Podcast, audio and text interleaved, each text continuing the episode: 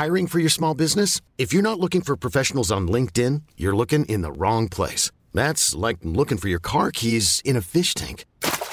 LinkedIn helps you hire professionals you can't find anywhere else, even those who aren't actively searching for a new job but might be open to the perfect role. In a given month, over 70% of LinkedIn users don't even visit other leading job sites. So start looking in the right place. With LinkedIn, you can hire professionals like a professional. Post your free job on linkedin.com slash achieve today.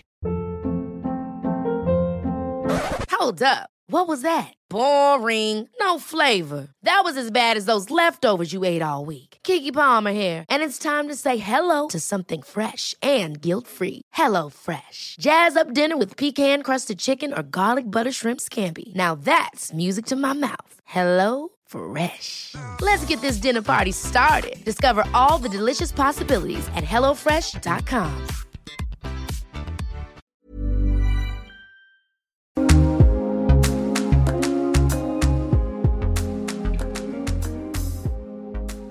Welcome to Ireland's Birth Stories, a podcast created for women to share their experiences with pregnancy and birth. My name is Cora Gernan, and I've created this space to enable women to share their experiences from start to finish without feeling shy about the detail. If you would like to support the podcast, you can do so through Patreon. I have attached the link on the website, so if you just visit the website, irelandsbirthstories.ie, you can then find the Patreon link there. Thank you to those that have. This week, I want to mention Glow Baby Doula. Lorraine is a fertility, pregnancy, birth, and postpartum doula and provides support to so many women. She's offering the Ireland's Birth Stories listeners a 10% discount off her services, and I just want to mention her workshops. Um, so, she has workshops across November and December, so I'll be putting up a little post about them on the Instagram page and also over on the website, where I will also link her own website. In this episode, I chat to Laura and she talks me through her two pregnancies and births. Laura decided to go down the home birth route with her two babies for no other reason, bar she felt it was just the, the natural, the natural option. Uh, I really enjoyed speaking to Laura, and I hope you enjoy listening to the episode. Laura, you're very welcome to the Ireland's Birth Stories podcast. Thank you. Nice to be here. Thank you for having me. Would you like to just start off by giving us a little introduction to you and your family? Yeah, sure. So um, my name is Laura, and um, I'm married to my husband John, and we have two little girls. So Alison, our first, was born in 2017. She just turned three, and um, Emma, our most recent, just turned six months. So three years old and six months old, and we actually had both the girls at home and planned home births. Hmm. Brilliant, yeah. lovely. So, can you tell me first of all, just for those who um, are listening and would are interested in home birth, why did you decide to go down the home birth route? Oh my God, it's actually a longish story. I mean, just to set the scene, I was grew up in a house where anything wrong with you, it was a couple of Solpadeines and off you go. And um, I didn't come from any sort of holistic understanding. And when I found out I was pregnant with Alison, I just booked into semi-private care in Holles Street, as per most people I know. And I never ever imagined I'd be someone who'd have a home birth. And I actually remembered, I was thinking about it today, I remembered being at a baby shower for a friend of mine, um, maybe about six months before I found out I was pregnant with Alison. And her mom was talking about having had her kids and saying how she had them all naturally. And I was just like, why? I don't I don't get it. Why? Like, you know, I, I had no concept of why you wouldn't use an mm. epidural. But somewhere along the pregnancy with Alison, um, I wasn't loving going into my appointments in Holles Street. And somebody in who I work with had recommended I do the gentle birth course.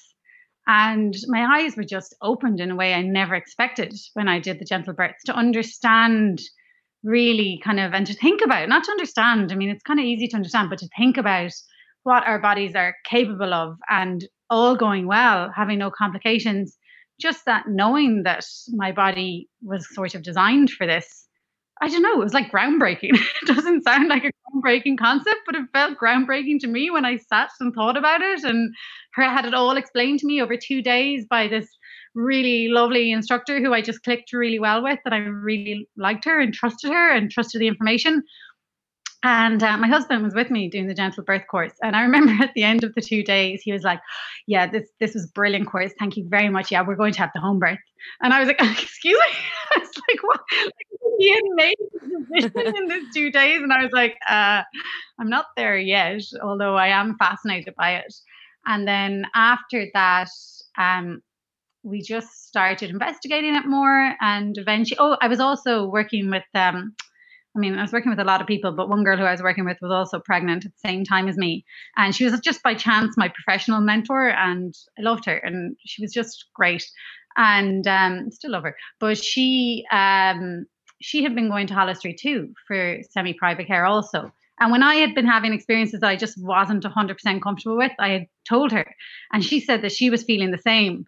And she also started investigating home births. I mean, she, she didn't do the gentle birth course and she signed up first. She was due maybe two or three months before me or something. And she signed up to private midwives um, and told me then she had to kind of done all the homework and said, you know, like our insurance covers it in work and like, I think you should do this. I'm going to do it. I'm, I'm going to go to private midwives. And so I think she was a bit of an incentive too. And then eventually, when we had the first official appointment, when a midwife from Private Midwives Ireland came out to the house to speak to us, um, kind of from there, we just didn't discuss it anymore. It was kind of just a done deal. And we moved then from semi private to Private Midwives Ireland. And that was at 36 weeks pregnant. So I think I started investigating it at 26 weeks pregnant. So it took me 10 weeks to decide. And then it was kind of, well, kicked off from there that it was like no more hospital appointments. Midwife used to come to the apartment every week. Got to know her really well, um, really liked her. And yeah, it all felt really natural from there. And how did you feel throughout your pregnancy? So my first pregnancy, um, God, they were so different. The first and second, I we had been trying to get pregnant for quite a while, and um, I had just gone to my GP for a really routine checkup and just said like, look, can I get some blood work? I didn't really know anything about it. I was like, or can we do some tests, like just to see how, like, what are my, like, am I fertile? am I not? I kind of thought they could like do one blood test and tell you like exactly what the situation was, which is not the way it works. Um, but he recommended that I went for a, a scan, like uh, it was like an internal ultrasound actually. I don't know why he recommended it, but anyways, he recommended I went for that after we were trying for about six months, and um, they misdiagnosed me with with like bicornuate uterus, um, which I don't know if it's massive. I don't know. It's, it, it's a really deep subject. But I was scared and thought that maybe I wouldn't be able to get pregnant. And then um, he later, for some other reason, sent me to fertility clinic where they told me that we'd have no chance at all of getting pregnant naturally, and we had to go for IVF. And for something inside of me just was like, that's not true. It just couldn't be true. I just didn't believe it. I didn't sit well with me. And so it was a, it was kind of a not a really long road, but a complicated road to getting pregnant. So when I found out I was pregnant with Allison, my first, I think the excitement overrode everything. I didn't feel tired. I didn't feel nauseous. We were just so excited to be pregnant. You know the way I I just couldn't wait, and I only remember that pregnancy as lovely. I'm sure there was parts of it where I was exhausted, but I think the excitement was was just overriding everything else when you got the news that you might have to go down the IVF route, what was your initial reaction? Did you did you discuss that with John? Is it? Yeah. Did, did, you... um, did we just? Yeah, we discussed it in detail. Um, yeah. I I just. I just didn't, it didn't feel right. It didn't sit right. I didn't think there was anything wrong with me. He didn't feel like there was anything wrong with him. I know that sounds silly because people don't feel these things, yeah. but it felt like we hadn't given it enough independently to need IVF. Um, I then went for this appointment in the fertility clinic. I think I went out there twice, and um, both times I hated it. to be honest, I left crying both times. I just didn't get the right senses and what the doctor was telling me didn't really make sense to me and then she had done blood work and she had done a scan and the numbers didn't seem dire to me you know that kind of way so um I never, I just never bought it. I never bought that I needed IVF. I just, something about it just didn't click with me. And I was like, no, I don't think I do. And we got pregnant naturally after, I don't know, we probably were trying about a year and we got pregnant naturally in the end. Yeah. So were you using ovulation sticks and were you tracking your cycle and everything like that mm. after for, for that year? Yeah, on and off for that year we would do it like um I think I tracked my cycle like maybe three months in a row and then I'd stop or I'd use the ovulation sticks a couple of months and then we wouldn't bother. And it was it wasn't fun. That's not the most fun time. I don't know. It's a bit um, tedious. And uh, but the time, the month I did get pregnant, we had said, look, this is getting really boring and annoying. And I had been to clinic a few times, like maybe two or three months in advance of getting pregnant. And as I said, I didn't enjoy those visits, and I didn't, I didn't feel comfortable with what they were telling me. It just wasn't sitting right with me. And so we had kind of agreed to just give it up for a while when we did get pregnant, which I think is always the case when you relax. Absolutely. I hear that so mm. often. Yeah. And actually strange, isn't it? The way your body yeah, just your body just knows. Um, what else? Actually, I had been traveling a lot with work, and my work was a little bit stressful at the time. And I'd also stopped traveling. It's so funny. And the other girl who I worked with, when she stopped yeah. traveling with work, she got pregnant too. So we we were in a bit of a high stress environment, and the stress had probably not gone away, but had changed around that time. I definitely thought that had something to do with it. And it was the end of the year because I did the pregnancy test on Christmas Day and found out we were pregnant on Christmas Day, and I was so excited. And you know, like everybody okay. says, like you know, you get this really faint line. You shouldn't tell anybody. Like I told my whole family. I was just so excited. Oh yeah, I, I could never keep it a secret. like I would have to hold it under the light to see the line. And yeah, I'd still be telling everyone. Exactly the same. Like and at that stage, like we had been doing it for months, like and I, everybody was so sick of like John was so sick, but he was, please don't do another pregnancy test. I was like, nope, I think this is it. And then it was. So eventually I was right. yeah, great. Yeah. mm. So then you obviously went to your GP and you got did you get bloods done at that oh, stage? Oh no, that was a funny one too. I went to the GP who um he was a really nice guy, but I don't know, he had a funny manner and he said to me, um, yeah, he, let's do bloods and then I don't know, how do they do the HCG reading? But he told me that the levels were so low that he didn't really I don't know, he wasn't sure that the pregnant was pregnancy was definitely viable or something and he asked me to come back and get the bloods again and they hadn't quite gone up in number as much as he thought they should. And so that was actually not fun. That was a period where i was like is this really is this real after so long? And it turned out to be fine. But yeah i had the bloods done. I was in and out to him. That was probably another um another aspect on where the I wasn't I've been having a lot of aspects as you can see between Holles Street and then and then that experience with him. I just wasn't feeling the medical route before I ever decided on the home birth. And this was totally new to me. Like I wasn't normally into alternative medicine or anything like that, but nothing was totally right. But he did say something to me that I thought was really useful around that time.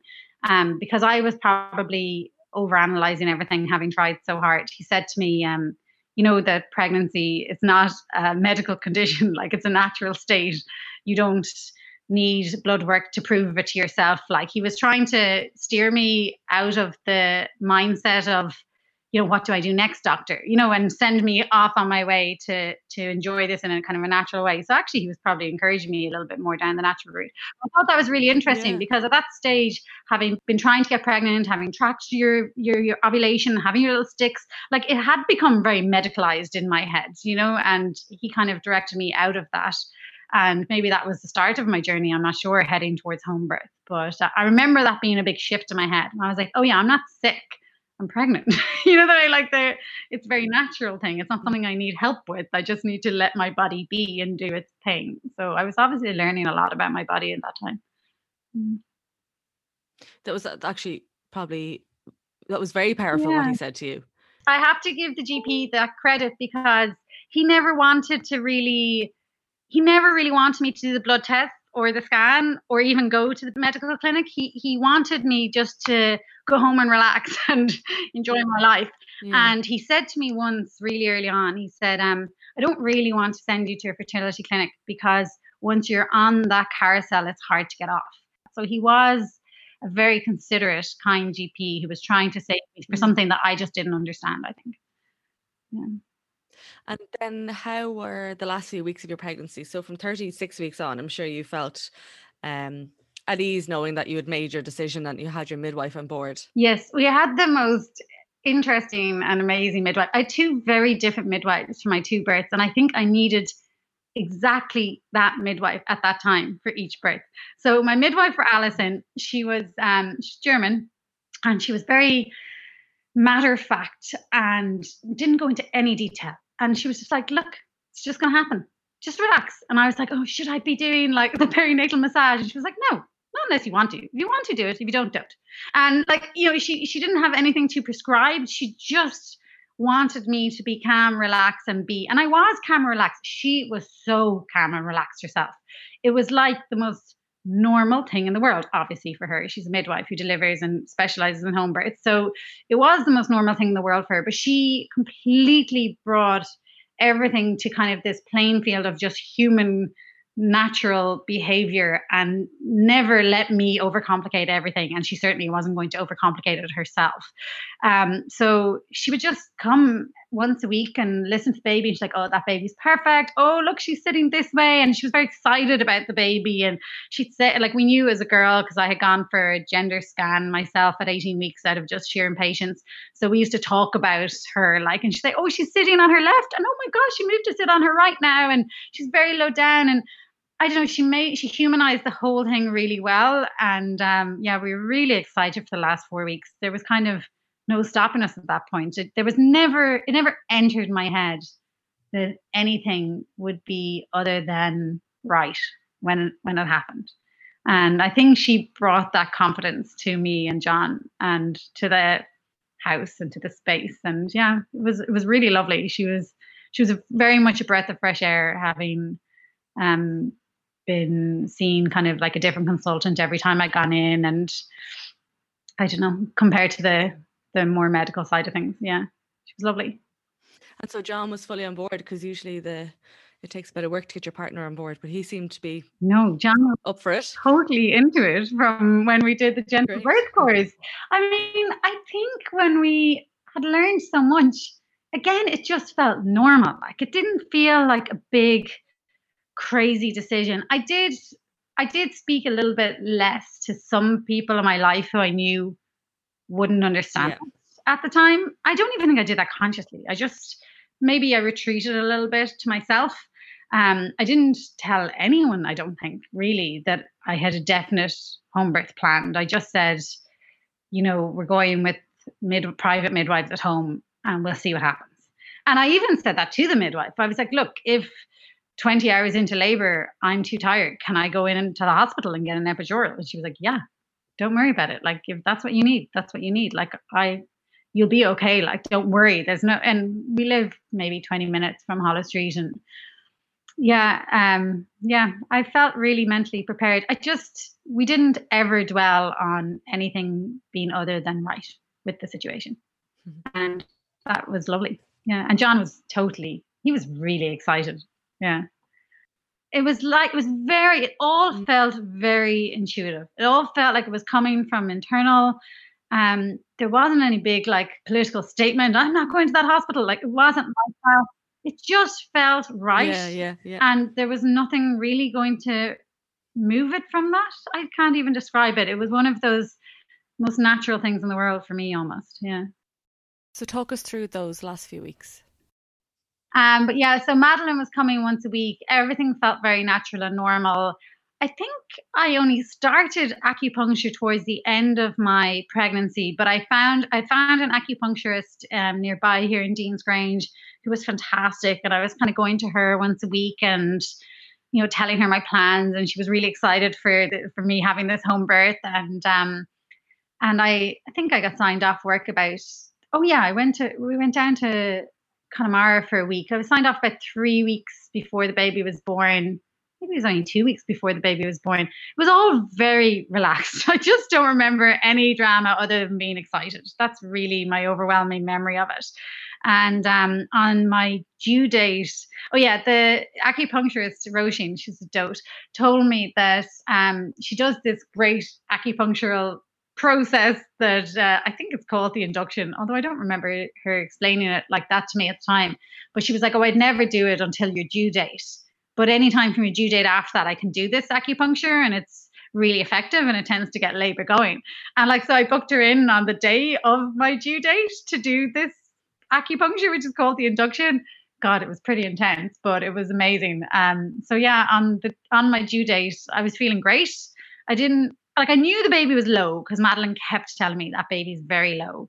And I went in and had that acupuncture. And as I was like, it was about an hour, maybe an hour and a half long. It was a really long acupuncture session. It was quite intense. Um, she was doing like, you know, this point uh, on between your thumb and your forefinger that is meant to be like for softening your cervix and all those. And she was doing that quite intensely like and i said to her at one point like oh roshi that's really sore and she was like oh uh, i've gotten really deep she said to me um if you can handle that, you'll have no bother with pre- with labor. I mean, which is such a funny thing to say, but in my head it registered, and I was like, yeah, I'll have no problem with labor.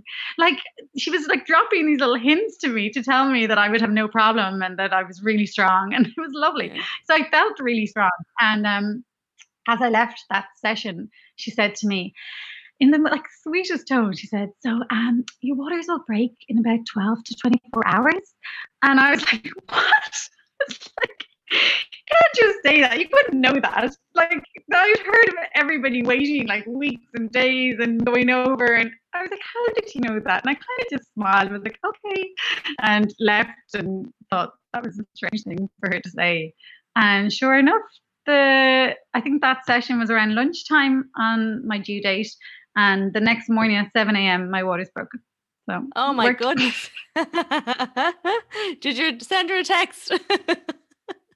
Straight away, because when oh, my water broke, I, I I did. I rang Madeline and said, "Oh, my waters are broken. This is very exciting." And Madeline said to me, um, "That acupuncture obviously worked." And she said, "Ring her again and get an appointment for today."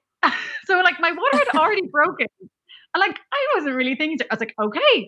So like I texted Rosie and I was like, oh, my waters broke this morning. Can I have another appointment? I mean, I don't really know why I needed another appointment, but Rosie very kindly fitted me in, and I went to her again the day after. Like my waters had already broken, and I went to her and. um that time, the second time, it was a really gentle acupuncture session. I think she was just calming me and getting me ready. And it was lovely. So yeah, oh, acupuncture cool. was part of me going into labor. Yeah, she was so nice. And like after that, I remember we went for lunch and um and like really slowly over the day, like a few contractions started.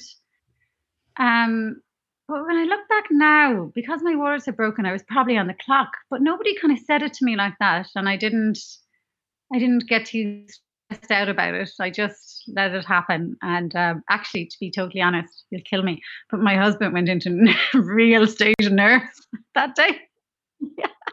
After all his drive and excitement, he was really nervous. Like he could barely talk to me. And I was like, hello, like I think I'm about to go into labor. You need to be here with me. And he was just kind of a bit absent for a few hours, but he came back in time, so it was okay. Uh, I had read loads and loads of birth stories. Oh, yeah, I should say that. I had read so many birth stories. I had watched free birth videos on YouTube. like some of the stuff I was watching was bizarre. And I had also compulsively binge watched all of Call the Midwife, like for ages in advance. So, I mean, to say I was prepared for this, like I was just excited. Um, but obviously, he hadn't been doing half of that. And um, yeah, actually, when I thought about it afterwards, watching Call the Midwife was an interesting one because it's obviously period drama, and um, so all the births are natural. And like some of them are wonderful and some of them are tragic, but I didn't dwell too much on the ones that were tragic. But compared to like watching One Born Every Minute, where there's kind of like that hospital scene and drama, like I didn't actively think, oh, I'm going to watch Call the Midwife because it will set me up for my home birth. I just decided to start watching it. And when I think about it, it was a good thing to do because I saw so many natural births on that program. Um, probably sanitized because it's for TV, but it was still nice. Um, so I think I went home actually and I started watching Call the Midwife. Three o'clock, the contractions just started to have a pattern. So maybe every 20 minutes at that point.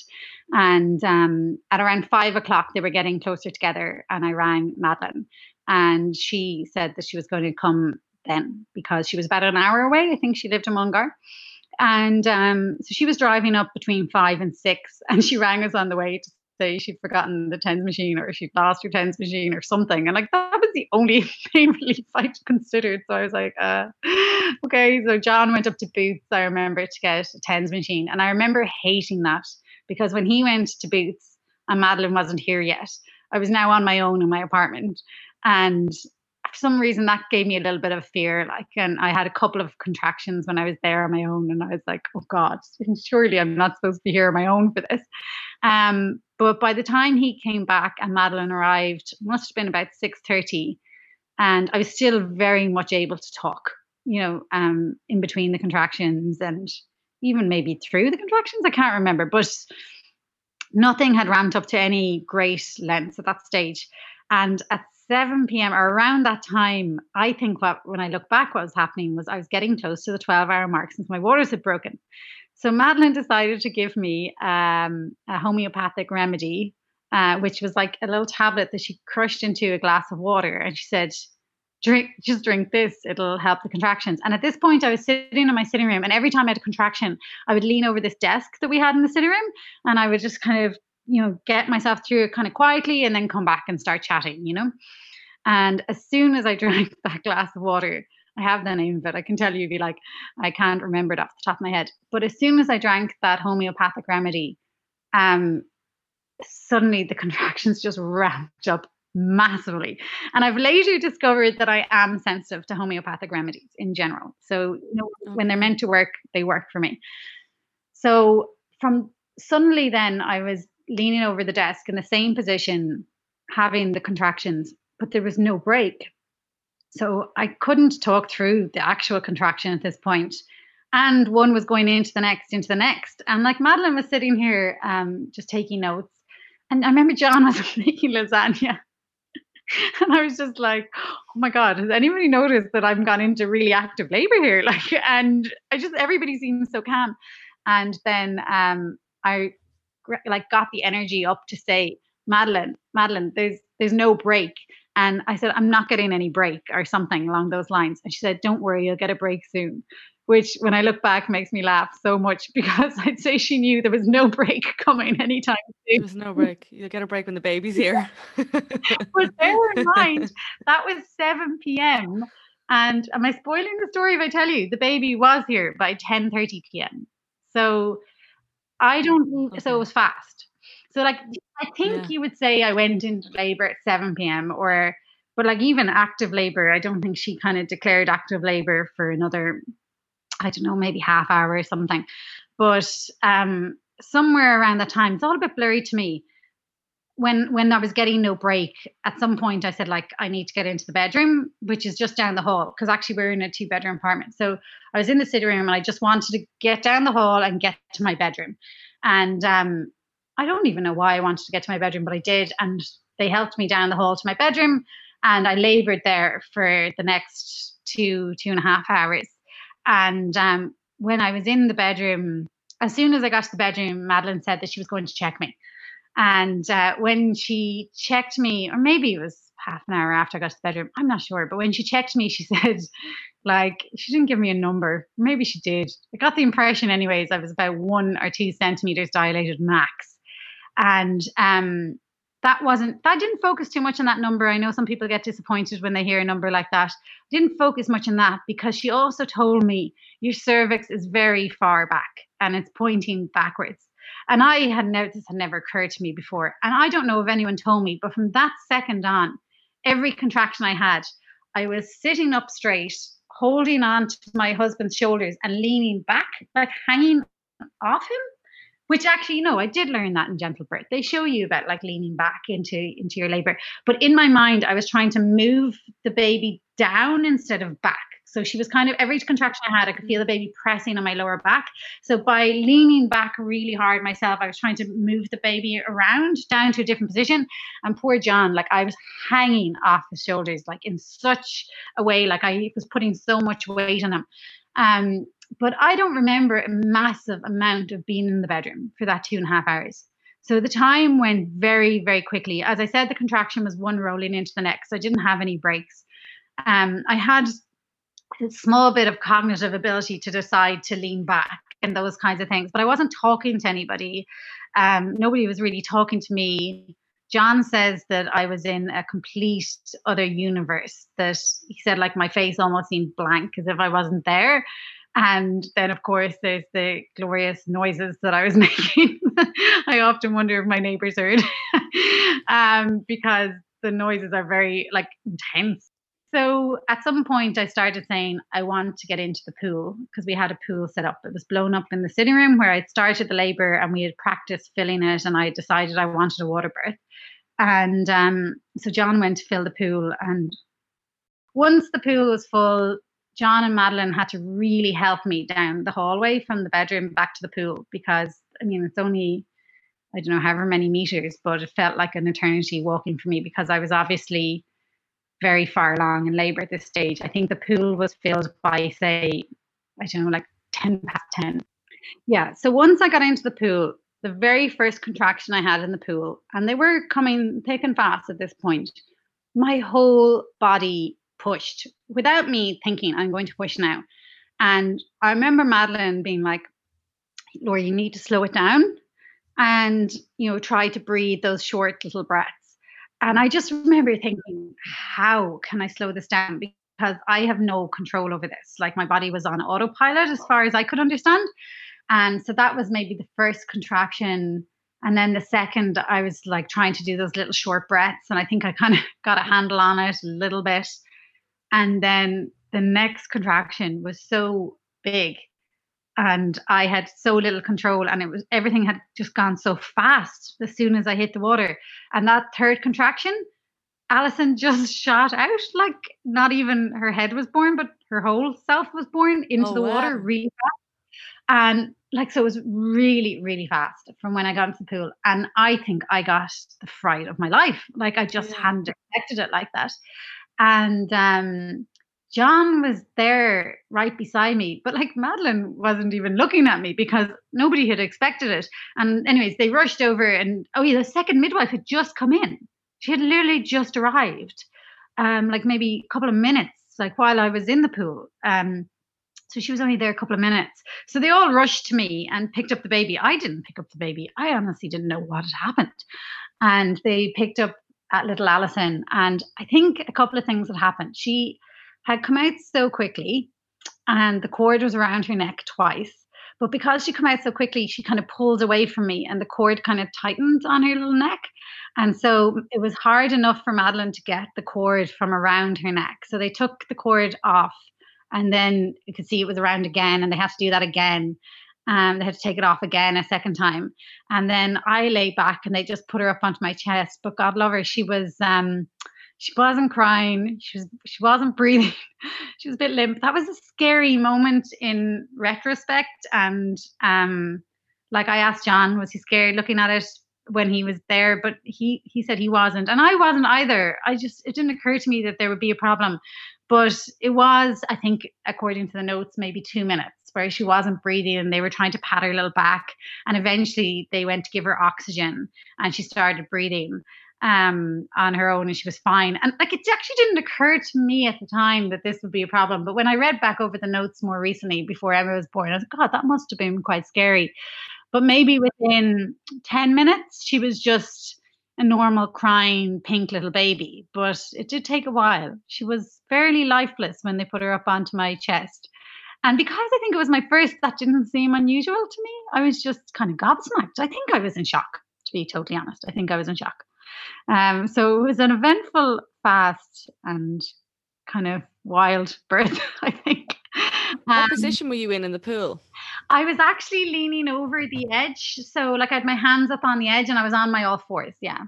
Um, and like that was just actually how I'd been laboring the whole time in the bed. I'd been kind of on my all fours, and I, every, every time the contraction would get intense or would come, I would kind of go up onto my knees and lean back. And but in the pool, I was just leaning forward on on my knees. Um, and yeah, she just came out so quickly.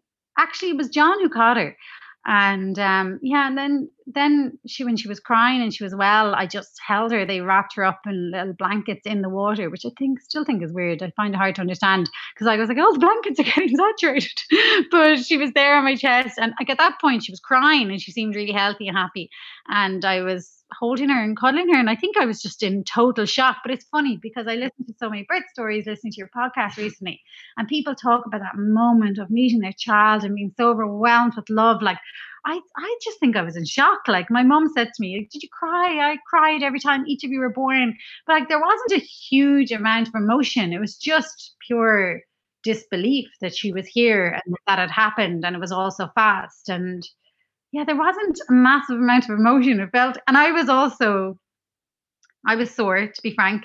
And I was like, is everything okay down there? She came out quite fast. I was a little bit focused on myself, if I'm honest. Um, being like, is everything okay? Uh, which it was. But yeah, it was an unusual moment. And we just were in the pool for maybe, I don't know, 20 minutes. And they said, Do you want to come out and get into bed? And you can deliver your placenta in bed. And I said, Yeah, like I didn't know what was normal, what wasn't. And I said, Okay. And um, like I was holding Alison getting out of the pool. And like I was, she was still attached to me. They hadn't, oh no, they had cut the cord at that point, but I still hadn't delivered the placenta. Um like they did do the delay cord clamping and john cut the cord when we were still in the pool. So maybe it was longer than 20 minutes. And then i kind of like hobbled to the bed because i was still hadn't delivered the placenta. And within half an hour of her being born we were kind of like cozied up in bed which was lovely. And she was by that stage totally pink and alert and looking at us and we were taking her in and trying to figure out who she looked like and Mm-hmm. yeah, it was all very cozy. is the way I would describe it. Yeah, it's nice. You must have been in shock. It, it, I think even on your second to experience that, you'd still be, your body yeah. would be in shock because your body. Hiring for your small business? If you're not looking for professionals on LinkedIn, you're looking in the wrong place. That's like looking for your car keys in a fish tank. LinkedIn helps you hire professionals you can't find anywhere else, even those who aren't actively searching for a new job but might be open to the perfect role. In a given month, over 70% of LinkedIn users don't even visit other leading job sites. So start looking in the right place. With LinkedIn, you can hire professionals like a professional. Post your free job on linkedin.com slash achieve today. There's never been a faster or easier way to start your weight loss journey than with PlushCare PlushCare accepts most insurance plans and gives you online access to board-certified physicians who can prescribe FDA-approved weight loss medications like Wegovy and Zepbound for those who qualify. Take charge of your health and speak with a board-certified physician about a weight loss plan that's right for you. Get started today at plushcare.com slash weight loss. That's plushcare.com slash weight loss. plushcare.com slash weight loss. Here's a cool fact. A crocodile can't stick out its tongue. Another cool fact you can get short term health insurance for a month or just under a year in some states. United Healthcare short term insurance plans are designed for people who are between jobs, coming off their parents' plan, or turning a side hustle into a full time gig. Underwritten by Golden Rule Insurance Company, they offer flexible, budget friendly coverage with access to a nationwide network of doctors and hospitals. Get more cool facts about United Healthcare short term plans at uh1.com. Quality sleep is essential. That's why the Sleep Number Smart Bed is designed for your ever evolving sleep needs. Need a bed that's firmer or softer on either side? Helps you sleep at a comfortable temperature? Sleep Number Smart Beds let you individualize your comfort so you sleep better together. JD Power ranks Sleep Number number 1 in customer satisfaction with mattresses purchased in-store. And now, save 50% on the Sleep Number limited edition Smart Bed for a limited time. For JD Power 2023 award information, visit jdpower.com/awards. Only at a Sleep Number store or sleepnumber.com. Body isn't expecting it to happen that quick. No, I like. I mean, the more I look, it was only really when I started thinking about delivering Emma that I think I realized that that was a bit crazy. You know, like yeah. it just seemed normal because it was all I'd known. And nobody said to me, like, oh, was that that was crazy or are you okay? Like, you know, in any way other than you've just had a baby. It it just didn't feel like that big a deal. But when I look back, yeah, it was a little bit crazy. So she was born at half 10. I was probably in bed by about 11. And at around 2 a.m. or 3 a.m., Madeline and the second midwife, his name is Liz, they're both, they're so nice. They were still there, like cleaning up, like emptying the pool and checking in on us and helping me to try and breastfeed. And um, they said to me, you know what? You actually tore not, I didn't have a bad tear, but I mean, maybe I did because it was so fast, but I had actually torn in an, in an unusual place. So my labia had torn. and Madeline said, like, because of the position of the tear, I would rather you got stitched in hospital. Would you be okay transferring in? to get the stitch in hospital. And I was like, look, if you think that's what I need, I'll do that because I've no idea what tear is complicated or isn't complicated. So if you feel like it's complicated stitch, I will go in to hospital to get it. Um, I'm like, that's how I remember the situation. But when I read back over my notes again, only in 2020, I read over the notes. We were actually transferred into hospital not only because I had a complicated tear, but because um, the baby has had such low APGAR scores when she was born. So her APGAR scores were only like two or three when she was born, and they went up very quickly. And she was at 10 within five minutes of birth, but they wanted to check the baby too. But it's funny, I don't know if I blocked that out or if I misunderstood it, but I thought we went into hospital because of me. But actually, I think we went into hospital because of the baby and me but very kindly the midwife who saw us when we arrived in so i we went in an ambulance myself and alison and john followed us in the car and when we got in this lovely midwife saw us and um, stitched me up uh, she gave me gas and air which was hilarious because i hadn't had any gas and air during the labor but i had it being stitched and um, she gave me gas and air she did the stitch and then she had a pediatrician look at Allison. and i'd say we were in there at around like I don't know, 3 or 4 a.m. And we were home by 6 a.m. again. So they was very kind of them to let us come in, have the stitch, and they didn't admit us or anything. Now, that's also a good sign of how we were, there was no great problem. But also, like, they could have admitted me and said, here, you need to stay and we're going to check you. And they just, they just made it really easy for us to have the care we needed and then to go home again. Um, so we were back home again by half six o'clock in bed. So it was a weird night. but again, I was on cloud nine because by midday the next day, I had like my sister and her husband and my mom and her husband here, and I was like making them tea and happy out, like walking around, like literally saying like, "Oh, look at my new baby!" Like totally happy with myself, as if like it had all been totally easy peasy. Which I think that's just the hormones, though. I was on cloud nine. Yeah. And so the few weeks after that, how did you feel? You still felt on a high and empowered? Yeah. and- So I definitely felt on a high and empowered for the days after her birth. But I really can't stress enough how surprised I was at the recovery. So I'd obviously had the slightly complex t- tear of my labia, which the doctor had stitched. And then I had a slight tear at the perineum, but the recovery was way harder than I expected. And I had spoken to other people, friends and family, um, who had had much more complicated deliveries and um, assistants and stuff, who told me that they recovered in a couple of weeks. But I genuinely found it about, I found it a long six week recovery.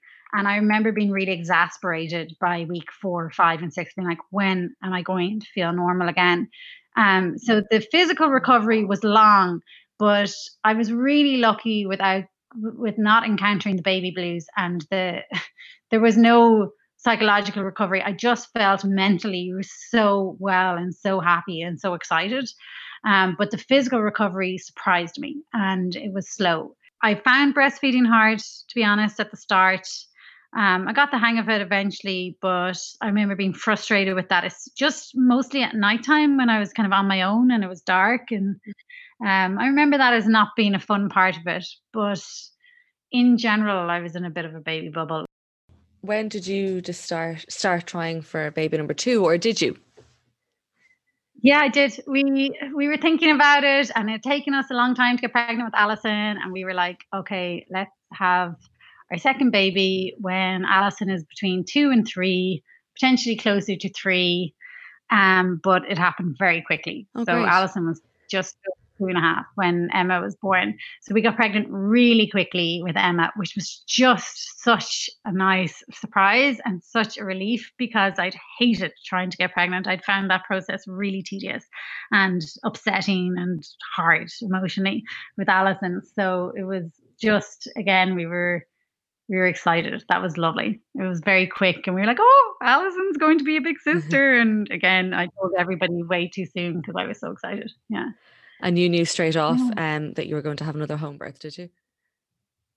Yeah, but that t- after that, um, I kind of thought the private midwife. I had gone to private midwives because I had been too late to get into the Domino scheme, and I wasn't feeling the semi-private care in Holles Street, and I was very late in my pregnancy, so there was no option with Alison. So I had to go with private midwives.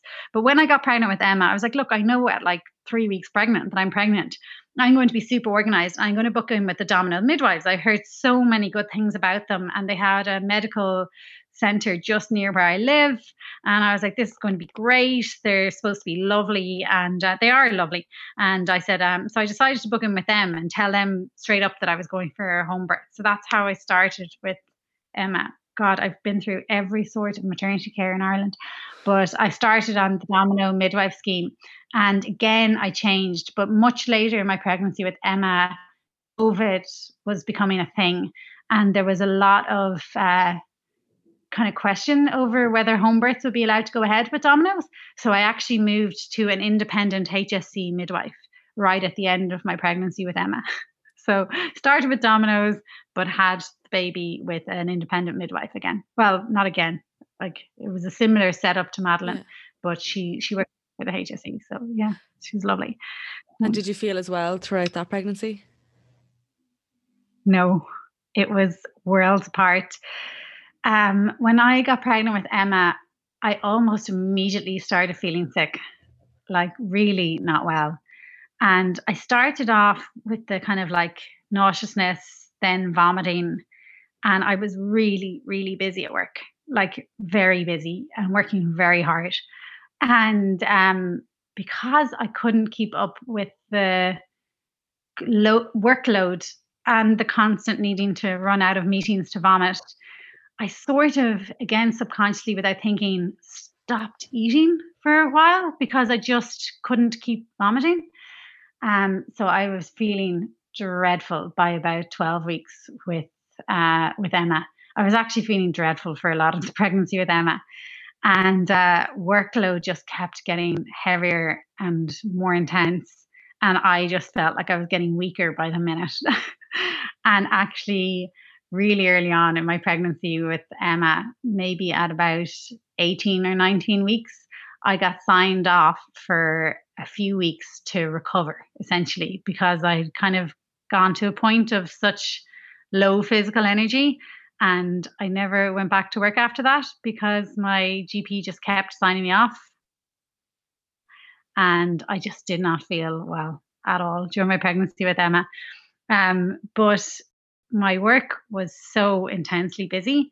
And I work in a very, very, very busy building with a lot of people and a lot of computers and a lot of stressed out people. And honestly, I don't know. Like I've researched EMFs since, like as in electromagnetic field that you get from computers and stuff. And um, I don't know what it was, but I almost physically couldn't work walk into my office building when I was pregnant with Emma. It was like I would actually have to try and force myself in the door. I can't describe it. It was the energetics again. I found it really, really hard to be in the office. And I just felt so off. So I was signed off and I was off for a really long time. And like Alison was still in full daycare. And I slept an awful lot and I ate very little. I just found that pregnancy just took its toll on me. But I mean, maybe it was that pregnancy, maybe it was things at work. I'm not 100% sure. So then, do you want to talk me through um, the final weeks of Emma's pregnancy? Yeah. So um, with Emma, as I said, I started on the Domino midwife scheme. And because COVID was becoming a thing, her due date was the 4th of April, 2020. And we had the big lockdown, I suppose, on the 12th of March. So around that time, even before the big lockdown, I had heard murmurings of uh, Domino midwives not doing that many home births or or being concerned about doing home births because um, they needed uh, ambulances available for others in the country and they potentially might not be able to do home births. Um, so I just didn't even take any chances. But again, er, things were happening at the right time. Um, I didn't do any research. I just went to my normal prenatal yoga class with my fantastic yoga teacher, who had actually been my gentle birth instructor in Bray, and um, Lara is her name, and she just said in one of the prenatal yoga classes, Oh, we actually have a midwife joining us today. She's new in the area and she is an independent HSE midwife. And I mean, I'd had a home birth at this stage, and I was like, a what? Like, I didn't know that that was a thing because there had been none in our area until then. But essentially, she works for herself, but she's tied to the HSE and um, she's fully approved and under all their protocol. And um, um, anyways, she's she's an independent midwife, is what they call her. And Carolyn came to the yoga class, and she just said, "Hi, I'm just letting you guys know that I'm starting up in the area, essentially starting up her own business." And she was like, "This is my kind of ethos, and this is the kind of birth that." Um, I'd be happy to attend, and um, here's how it works. And um, yeah, if you want to get in touch with me, let me know. And it was funny because I had just been thinking, like, I'm not sure about Domino about the whether they'll let me have the home birth or not. And um, then she just popped into the yoga class just at the right time. And I was like, you know what, I'm going to call her. So I called her the next day and um, we ended up chatting for ages. And I told her I'd had the home birth before and that I really wanted to have one again. And immediately, with the most minimal confusion, she set everything in order to help me move from the Domino scheme under her care. And her boss, like who works for the HSE, um, came out, looked at the apartment, gave me all the they give you a bag of gear, like of home birth gear. I don't know.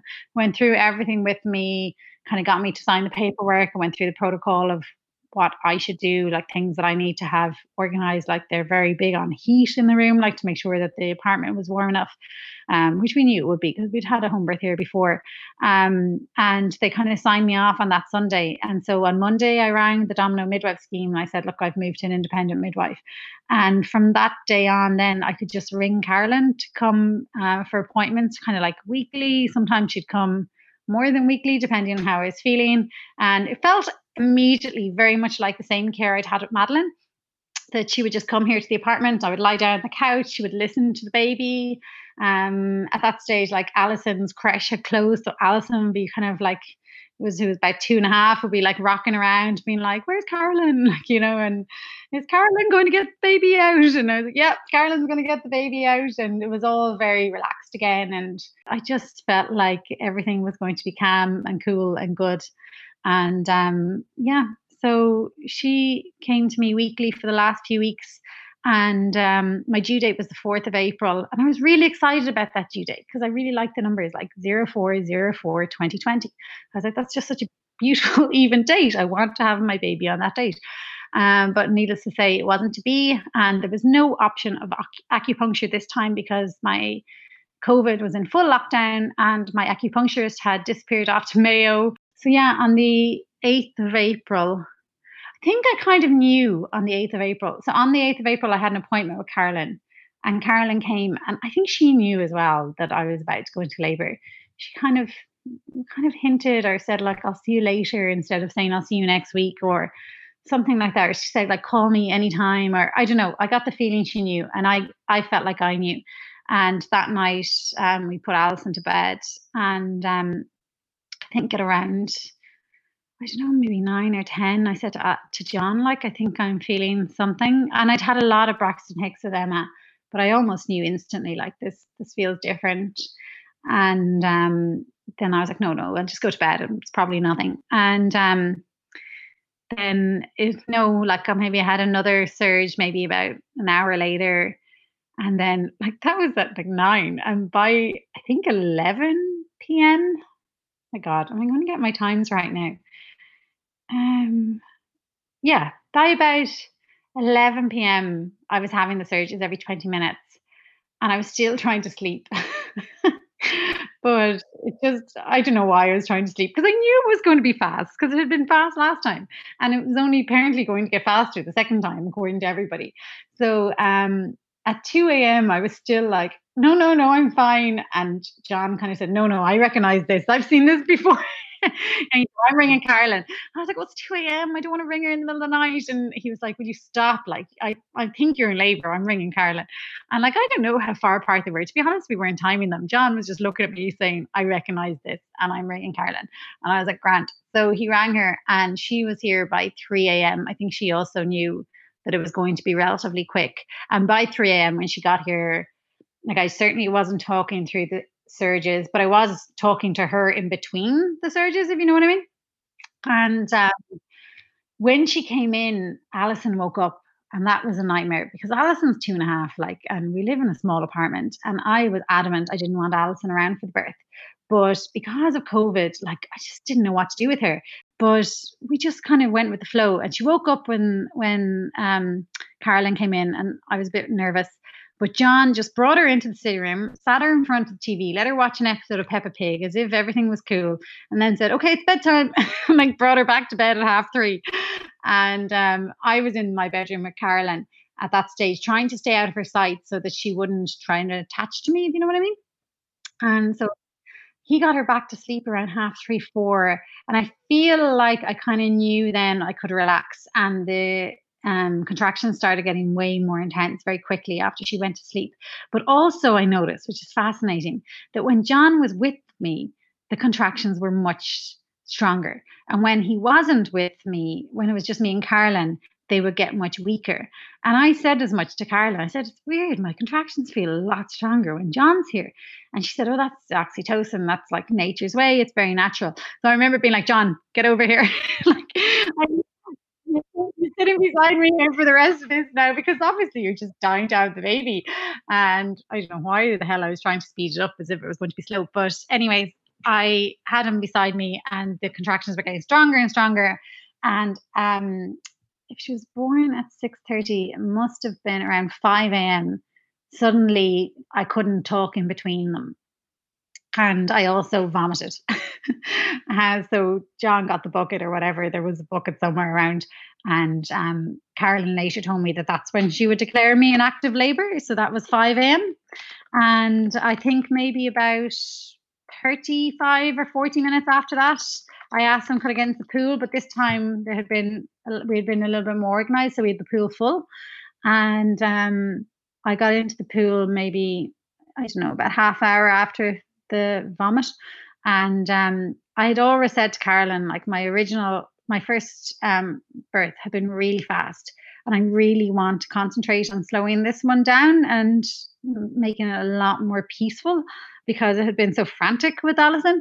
And like we, had, myself and Carolyn actually had gone through the notes from Alison's birth, which is so funny because I had them on file and I said, Carolyn said, Did you never read these? And I was like, I tried, but I can't read the handwriting.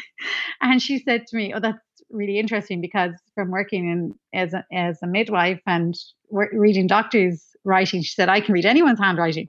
So she had sat down with me and read through them. So I think that was around the time that I had realized that maybe Alison's delivery was a little bit scarier than I realized at the time. So we had decided together that we would want to keep it really slow and steady for Emma.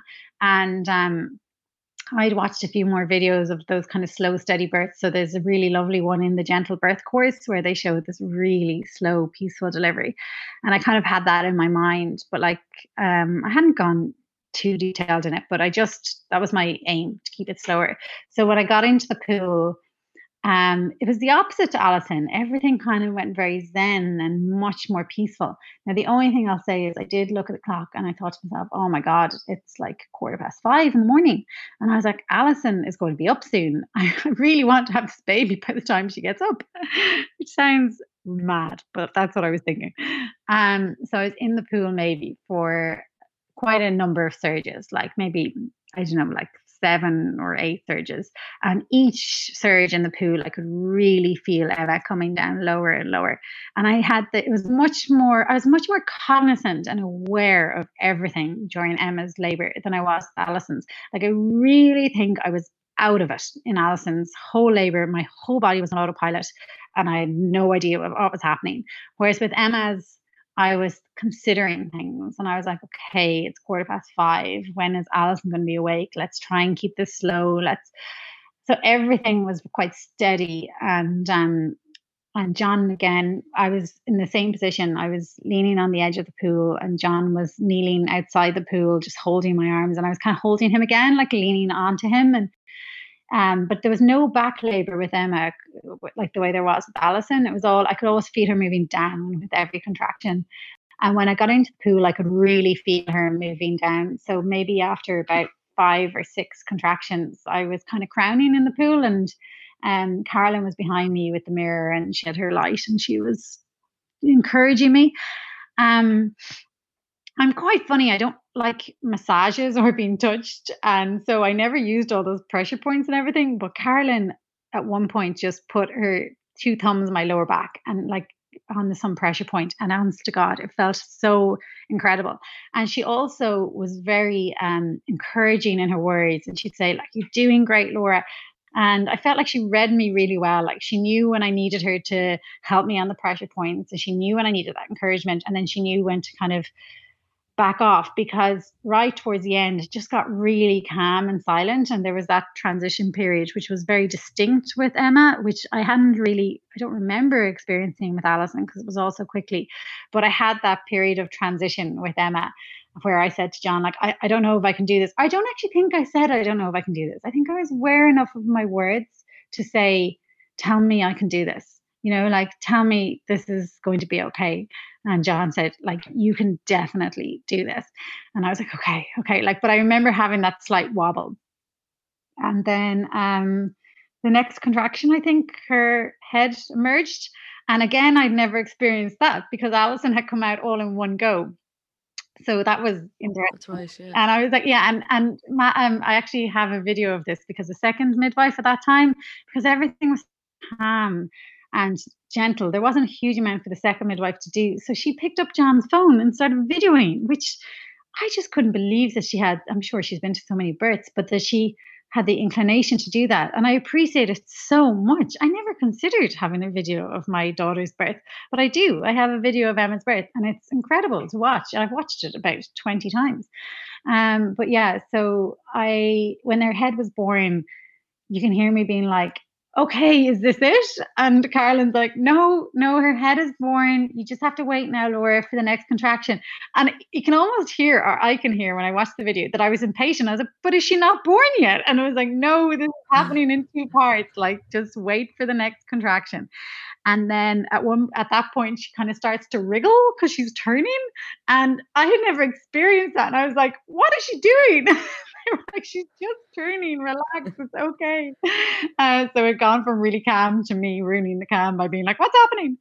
Uh, and then in the next contraction, she was born very calmly and easily with no cord around her neck, totally pink, totally alert, just as healthy as can be. And um, I could hear the second midwife saying, catch her, Laura. But again, I was in my own world. I didn't catch her. Carolyn caught her and um, handed her up to me and yeah, put her up on my chest. And she immediately was crying and then calm and just so alert and so pink and so cute. And she was just there and it was hilarious. She must have been on my chest for a whole of 30 seconds when Alison barged in the door. I was like, what's happening? like, was she waiting outside? Like, did she hear that? You know, I have no idea to this day. Like, did Alison just wake up at that point and and decide to come into the sitting room? I have no idea. But like within seconds of Emma being born, Alison was at my head, being like, "What's going on here, mummy?" I was like, "Oh my god, there's a lot happening here. This is your sister." so God, but if if it ha- that had been like a couple of minutes beforehand, that could have completely yeah stressed you out or thrown you off. Totally. Like at that point, I think I'd forgotten about Alison. Like I still to this day don't know. Like maybe like our door to the sitting room from the hallway is glass. Like maybe Alison was there watching. I have no idea. Like none of us have any idea. you know, she just barged in. I was like, okay, hello so she never had to go anywhere. She was there from the get go. She had randomly picked up a packet of toothpicks that she had found somewhere. And it was like as if she kind of needed an excuse to talk to me. And she was like, Here, mommy, here, mommy. And she was like handing me a pack of toothpicks. And I was like trying to hold the newborn still in the pool 13 minutes after the baby had been born. And it was just surreal. And Emma was just so well and healthy. And we had the delayed cord clamping. And um, I didn't need any stitches from like after Emma's birth because it had been so peaceful. And uh, we were in my bed. I went into my bed again, same as I did with Alison. And um, I was meant to deliver the placenta in bed. I actually didn't talk about this with Alison, but it was the exact same with Emma and Alison. I have a bit of a mental block on delivering the placenta. And um, I, you know, they kind of say to you, just lie down here and we'll deliver the placenta now in bed. And for whatever reason, it just never worked for me. And then, like, I was up and into the toilet trying to deliver the placenta and back in the bed. And my placenta seems to be slow to deliver. And both times they gave me a little bit of silica, which is another homeopathic remedy. And um, that seemed to work both times. But both times my placenta was very slow to deliver. And I think I have a mental block about it because I remember them being like, okay, like push. And I'd be like, no. they were like, come on now, we need to get the placenta out. It was like as if I rejected the idea because I was like, look, I've already got the baby out. Is, is enough? Is that not enough? but anyways, um, that was slow and it can definitely be on your mind though after you've because I I I didn't think about it with Oliver, but with Eva, I definitely did. I was just like, oh, leave me alone. Like, Yeah. uh, you know, it's not something that you want to have to do. That's exactly it. It'd be like, leave me alone. I've done enough now. and they were like, and both times, like both with Madeline and with Carolyn, I feel like it stressed them out a little bit because I know they have deadlines that if you don't deliver after a certain time, I don't know, this potential problem or you have to go into hospital or something. Yeah. And I think that it was so slow with me both times. I felt that pressure afterwards of like, come on now, it's time to do this. And I was just really resistant to it for some reason that was a mental block on me or it was something that nobody talks much about. Even in gentle birth i just didn't quite understand how it was supposed to be done or something. It's like it's like a missing piece of the link for me. I don't get it or i never was good at it. And actually with emma the second time i needed to really get the placenta out and get it into the lunchbox because i was doing placenta encapsulation which i didn't do with allison but i did do with emma which was nice And how did you find? I I actually still have my placenta. I haven't quite decided. I'm not ready to to part with it yet. It's still in the freezer. How did you find um taking the tablets? this is the funniest thing, Cora. So, like, I researched it. I know what placenta encapsulation is. I like, I understand the process in detail. And so I handed my placenta in the lunchbox, or John did, to to the girl who was going to do it. This really nice girl, and um, it came back in its little tablets. Everything's fine. And when I went to take the tablets, I was totally freaked out by it. And I was like, at Oh. you could kind of see like this flaky red stuff in there. And I was like, oh, I don't want to eat my placenta. And John was like, you don't eat your placenta. We just paid 200 euro for you to encapsulate it. yeah. He was like, did you not know? And I was like, no, I did. I just, I don't want to do it anymore. Oh Lord, that's so funny. I really freaked out. So they're all in my fridge. and I didn't take them. So technically, you still have your placenta there with you. Technically, I don't know. It was weird. You know what? I thought it would be really helpful if I had low milk supply, and I had had slightly low milk supply with Alison, and I thought that maybe that would be a great idea. But I never had that problem with Emma, and I also thought if I'm feeling like baby blues, which I I didn't really have with Emma, I definitely didn't have Alison, but I only had it mildly with Emma, so I just never felt the need for them either. So it just didn't bother. Yeah, that was a bit of a waste of. So just want to talk us through there about the um about what you're saying about the baby blues. Was it a couple of days or weeks after you had Emma? Oh my God. Okay. The baby blues with Emma is an interesting one. So we were in the height of lockdown when I had Emma at home. And Alison had been off, had had no childcare or daycare for um nearly a month. Yeah, about a month when Emma was born. And I had been like heavily pregnant and trying to entertain a two and a half year old all day in a small apartment with no garden, with no family support at all, like none. Like we didn't see anybody other than myself, John, and Alison. And I was really pregnant. And then Emma was born, and we were still in lockdown. Like it was the 8th of April. And John had two weeks off work, but he had finished up a half a week early because I had said, I can't entertain Alison anymore. I'm just too pregnant. So that meant he had a week and a half after Emma was born. So for a week and a half, there was the three of us here, or the four of us here. And Emma was newborn, and I was in bed every day. And John was trying to look after me, and Carolyn would come every day.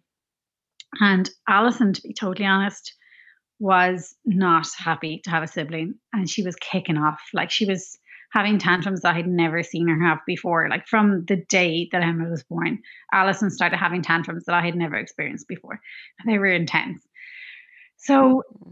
then John went back to work after a week and a half, and it was just me and a two week old baby and a two and a half year old. And John was working from home because he literally wasn't allowed into his office. Like he had asked, he was like, if there's no one else in there, can I go in? Because he was so busy in work and his manager was not giving him any respite because of the new baby. Just because the nature of his work, it got busier in lockdown, not quieter. And so he would be sitting here at the kitchen table with these noise cancelling earphones on, excuse me, with his noise cancelling earphones on, trying to tune us out. And I would be dealing with two and a half year old tantrums and two week old newborn. And I was like, obviously, still recovering. And it was just the most intense experience I've ever had. So I used to get up in the morning and I used to wrap, I used to get dressed and I used to wrap Emma in a soft wrap on my front and then try to put Allison into this like kind of like you know those kind of holiday kind of buggies like the light buggy because I just didn't think I could manage the heavy buggy. And I would go out and just try to get alison some fresh air because she's just such a lively child. Like she's actually in nature kindergarten now that outdoor forest kindergarten because she's just got so much energy. She needs to run you know? She really needs to expend her energy. And um, I would be trying to bring her out to get her to expend her energy with this two week old newborn attached to me and like john just god love him like he he was not getting the like this breathing space and work to help me and it was to say it was intense i mean that went on for weeks I and that was the case until the 29th of july and emma was born on the 8th of april so um I just I was so overwhelmed. I've never been so overwhelmed in my life. It was honestly one of the hardest things I've ever experienced. And um, yeah, so the baby blues came and went throughout those those months and weeks that I think it was overwhelmed more than anything. Um, yeah. overwhelmed with the toddler tantrums, which honestly I hadn't experienced before. Because as I said, whether Allison would have had those tantrums anyways, I have ne- I'll never know. But they only started when the baby arrived. But also when the baby arrived, she suddenly was taken away from her from her creche where that was all her friends like that was her routine she like i had been technically a full-time working mom so she had been in creche from eight months and now she was two and a half and suddenly creche was gone and she just didn't understand. She used to ask me every day, like, where are my friends? And I was like, well, you know, like the creche is just closed for now. And then she'd say to me, like, where are my cousins? And obviously, my sister's family were kind of in quarantine. And my other my sister-in-law like her family um she works in in hospitals so they were being super careful understandably. Um my mom was down in galway we were in lockdown so we couldn't see her and john's parents were very nearby but his um dad was high risk so we weren't seeing them. So yeah we would just be us in the family and it, it blew allison's mind. She just couldn't understand how her world had suddenly gotten so small and how suddenly there was this new little baby there who used to take all of mommy's time. It, and it just drove her crazy. Like I would be breastfeeding on the couch and she would just be screaming at me. And John would be like with these noise cancelling headphones trying to be in the middle of a meeting.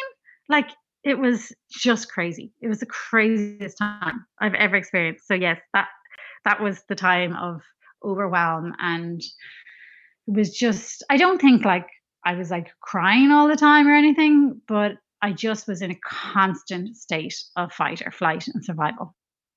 Well, thank you for sharing your story. It was lovely to chat to you. I really enjoyed it. It was so lovely to chat to you. I hope you enjoyed this week's episode. If you would like to share your story, you're more than welcome to. Simply send me an email to irelandsbirthstories at gmail.com or you can find me on Instagram at irelandsbirthstories. I look forward to bringing you another episode.